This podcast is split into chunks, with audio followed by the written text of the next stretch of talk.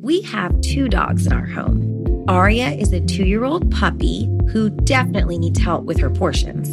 And Nala is a 10 year old dog who is living a great life, and we want to keep feeding her well so she can hang in there with us for a lot longer.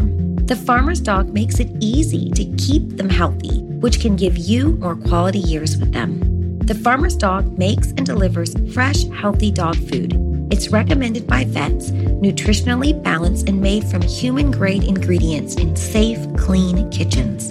It's the best option for dogs at all life stages. It doesn't matter if your dog is young or old, it's always the right time to begin investing in their health, helping you live more healthy, happy, and full years together. You can get 50% off your first box at thefarmersdog.com slash vanished.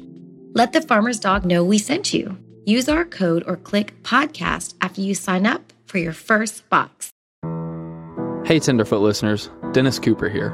If you're a fan of Culpable, then you know we normally focus on one case for an entire season, like the season one case of Christian Andreacchio and the season two case of Brittany Stykes. As I continue working on season three, I'll be using this platform to help more families in their fight for justice. Last fall, I brought you six cases over six weeks. Now, I'm bringing you five more. From Tenderfoot TV, another installment of Culpable Case Review comes May 17th. Check out this clip.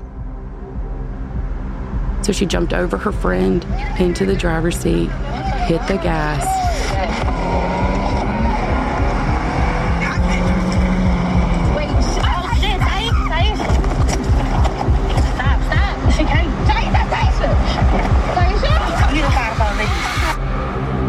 Her foot did not let off the gas. She hit a mailbox. I think she rolled into a tree, and she was already dead. From Tenderfoot TV, Culpable Case Review is coming May 17th. Listen for free on Apple Podcasts or subscribe to Tenderfoot Plus for early access and ad free listening. Learn more at tenderfootplus.com.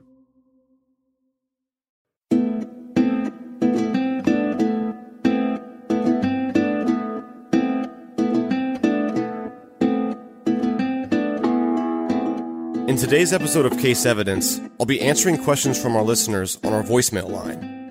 If you have questions about the case or the podcast in general, you can leave your question on the voicemail line we have. The number is 770 545 6411. Here's the first question from one of our listeners. Hi, I lived in Florida about the time that uh, she went missing, and I was wondering a, a really big hurricane hit. It was during the Katrina, Rita, Wilma hurricanes that hit. And I was wondering if y'all had considered the traffic that was maybe going through Georgia because we lost power, gas, and food for months. I was wondering if y'all had considered any traffic that had possibly been coming through uh, during that time. That's a good point, and I've thought about it before. In August 2005, Hurricane Katrina hit, and there was a huge influx of people coming to Georgia for safety. Tara disappeared in October, just two months later. So in theory, people from other states could have been passing through Ocilla at that time. I've looked into it, but I just don't buy the whole complete stranger thing. I believe that whatever happened to Tara, somebody she knew was responsible for it.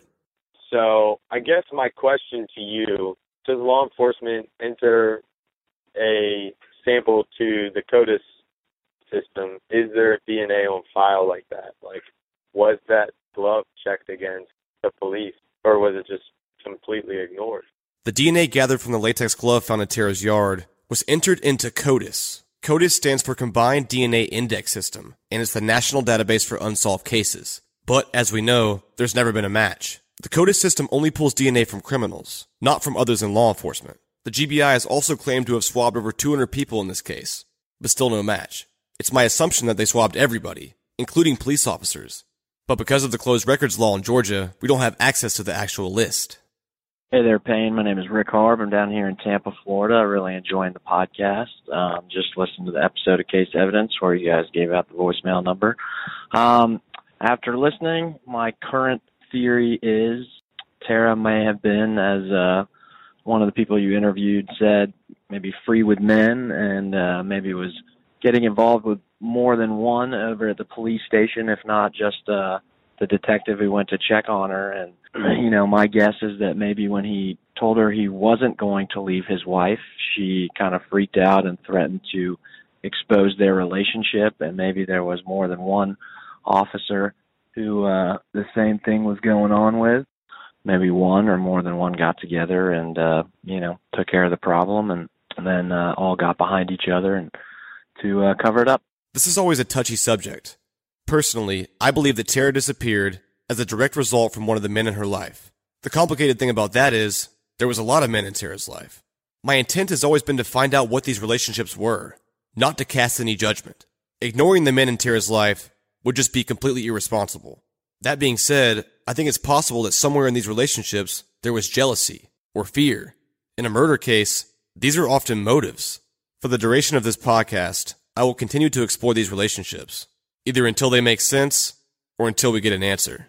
So if it's not normal for her to leave her car unlocked, but her door's locked, wouldn't you assume that the crime took place somewhere else and somebody drove her car back to her house and when they got out of the car they took the glove off and dropped it? Remember, Tara's keys and purse were missing. The front door to her house was locked, and her car was found unlocked in the driveway. But here's a fact in this case that I haven't touched on yet.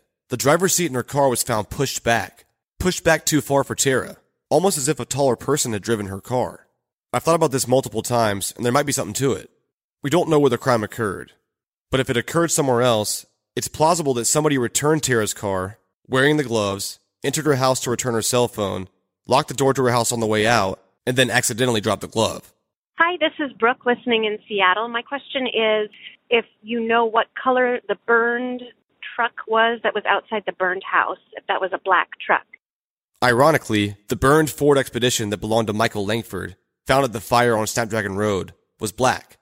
As far as the black truck seen passing Tara's house that night, besides the color, it doesn't really match the description. So to be clear, these are most likely two different trucks. Hi, Payne. Um, I just have been listening very recently, so I'm all caught up. But one thing that I've been curious about the whole time from uh, episode one, you had mentioned that her neighbor, Tara's neighbor, had a system with her set up that when she got home, she'd turn on the light so her her neighbor would know that she got home okay. And that just seemed sort of odd to me. It seems like you would only do that if you were maybe worried that something could happen, especially in a small town. I thought the whole turning on the lamp system was kind of odd too. The neighbors claim that every night Tara got home, she'd turn her lamp on to let them know she got home safe. The strange thing to me is, according to the neighbor, that night Tara's lamp didn't come on. And that same night, Tara disappeared. This whole system they had just completely failed. If the lamp system was so serious, then why didn't they say something when her lamp didn't come on?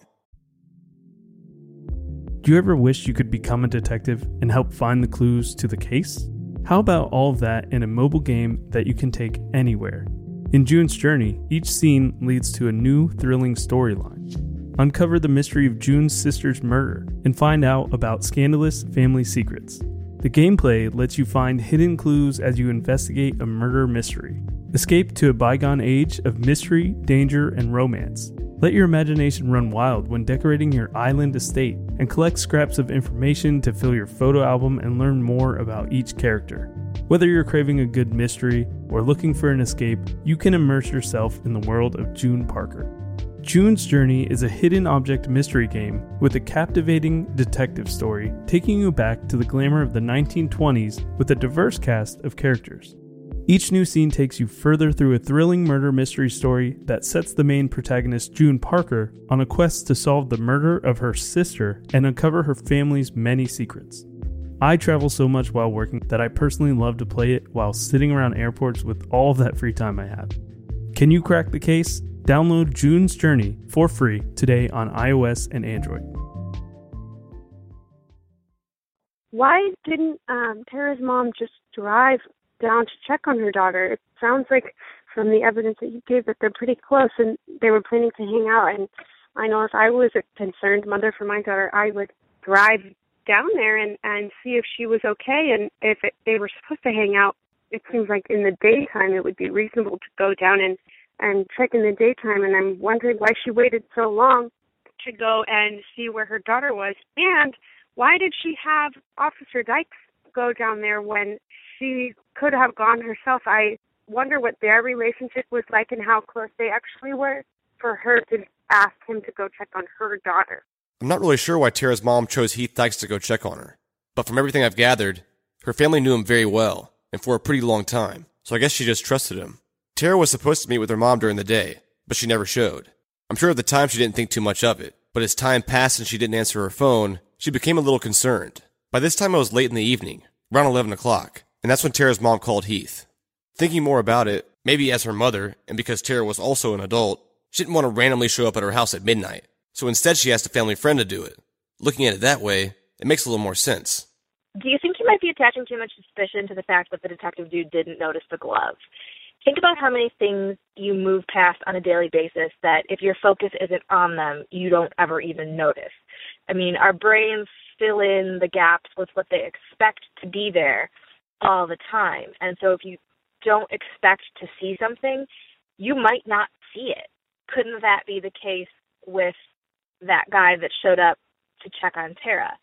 The glove could very well have been there, and because that wasn't what he was expecting to find, looking at, looking for, he didn't see it. And I think yes, he's a you know he's a detective dude, but that doesn't mean he's on at all points in time with superhuman Sherlock Holmes, you know, noticing every detail. That's a good point. It's one of those things you can look at two different ways.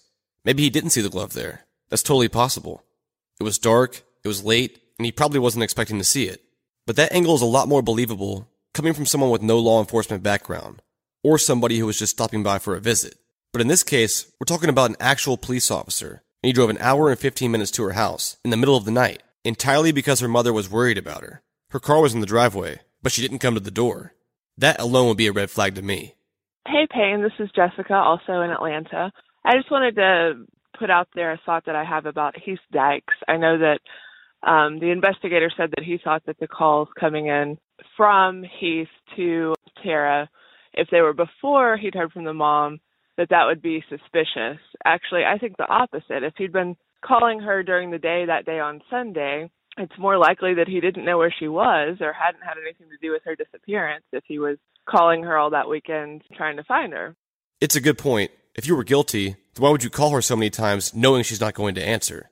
But why the phone calls at all? If you were just a family friend, this behavior seems kind of odd and obsessive. To call somebody more than 20 times, it makes it look like your relationship with her is more than just a friend. Hi, Payne. My name is Janae Marquis. I am a PhD student at Georgia State University, and my boyfriend uh, turned me on to your podcast, and uh, we love listening to it and keeping up with the updates. As I was listening to some of the episodes, the one about the email in particular uh, from Tara to Marcus's mother uh, kind of struck a chord with me in terms of the verbiage that she used. Um, and I was talking about this with my boyfriend the other night the language doesn't seem like someone who is maybe trying to get a boyfriend back in her life or whatever the circumstances were there. The way she made certain phrases, particularly the the quote I think was, "If this was just about me, I wouldn't want Marcus," um, and then going on to speak about the family's feelings and whatnot. To me, it sounds like a woman who is uh, carrying a child and is thinking about the life of her unborn child and perhaps that child's relationship to the father and the father's parents inside of the family. So I was just curious to know if that was a theory that maybe came about. In the emails Tara was sending, it was very apparent that she was still upset about the breakup with Marcus. As of now, I don't have any evidence that Tara was pregnant, but if she was, these emails, like you said, could have a whole new meaning. Tara sent more than one email to Marcus Harper's mom. This was just one of them. In next week's episode, I'll be reading you guys the rest of them.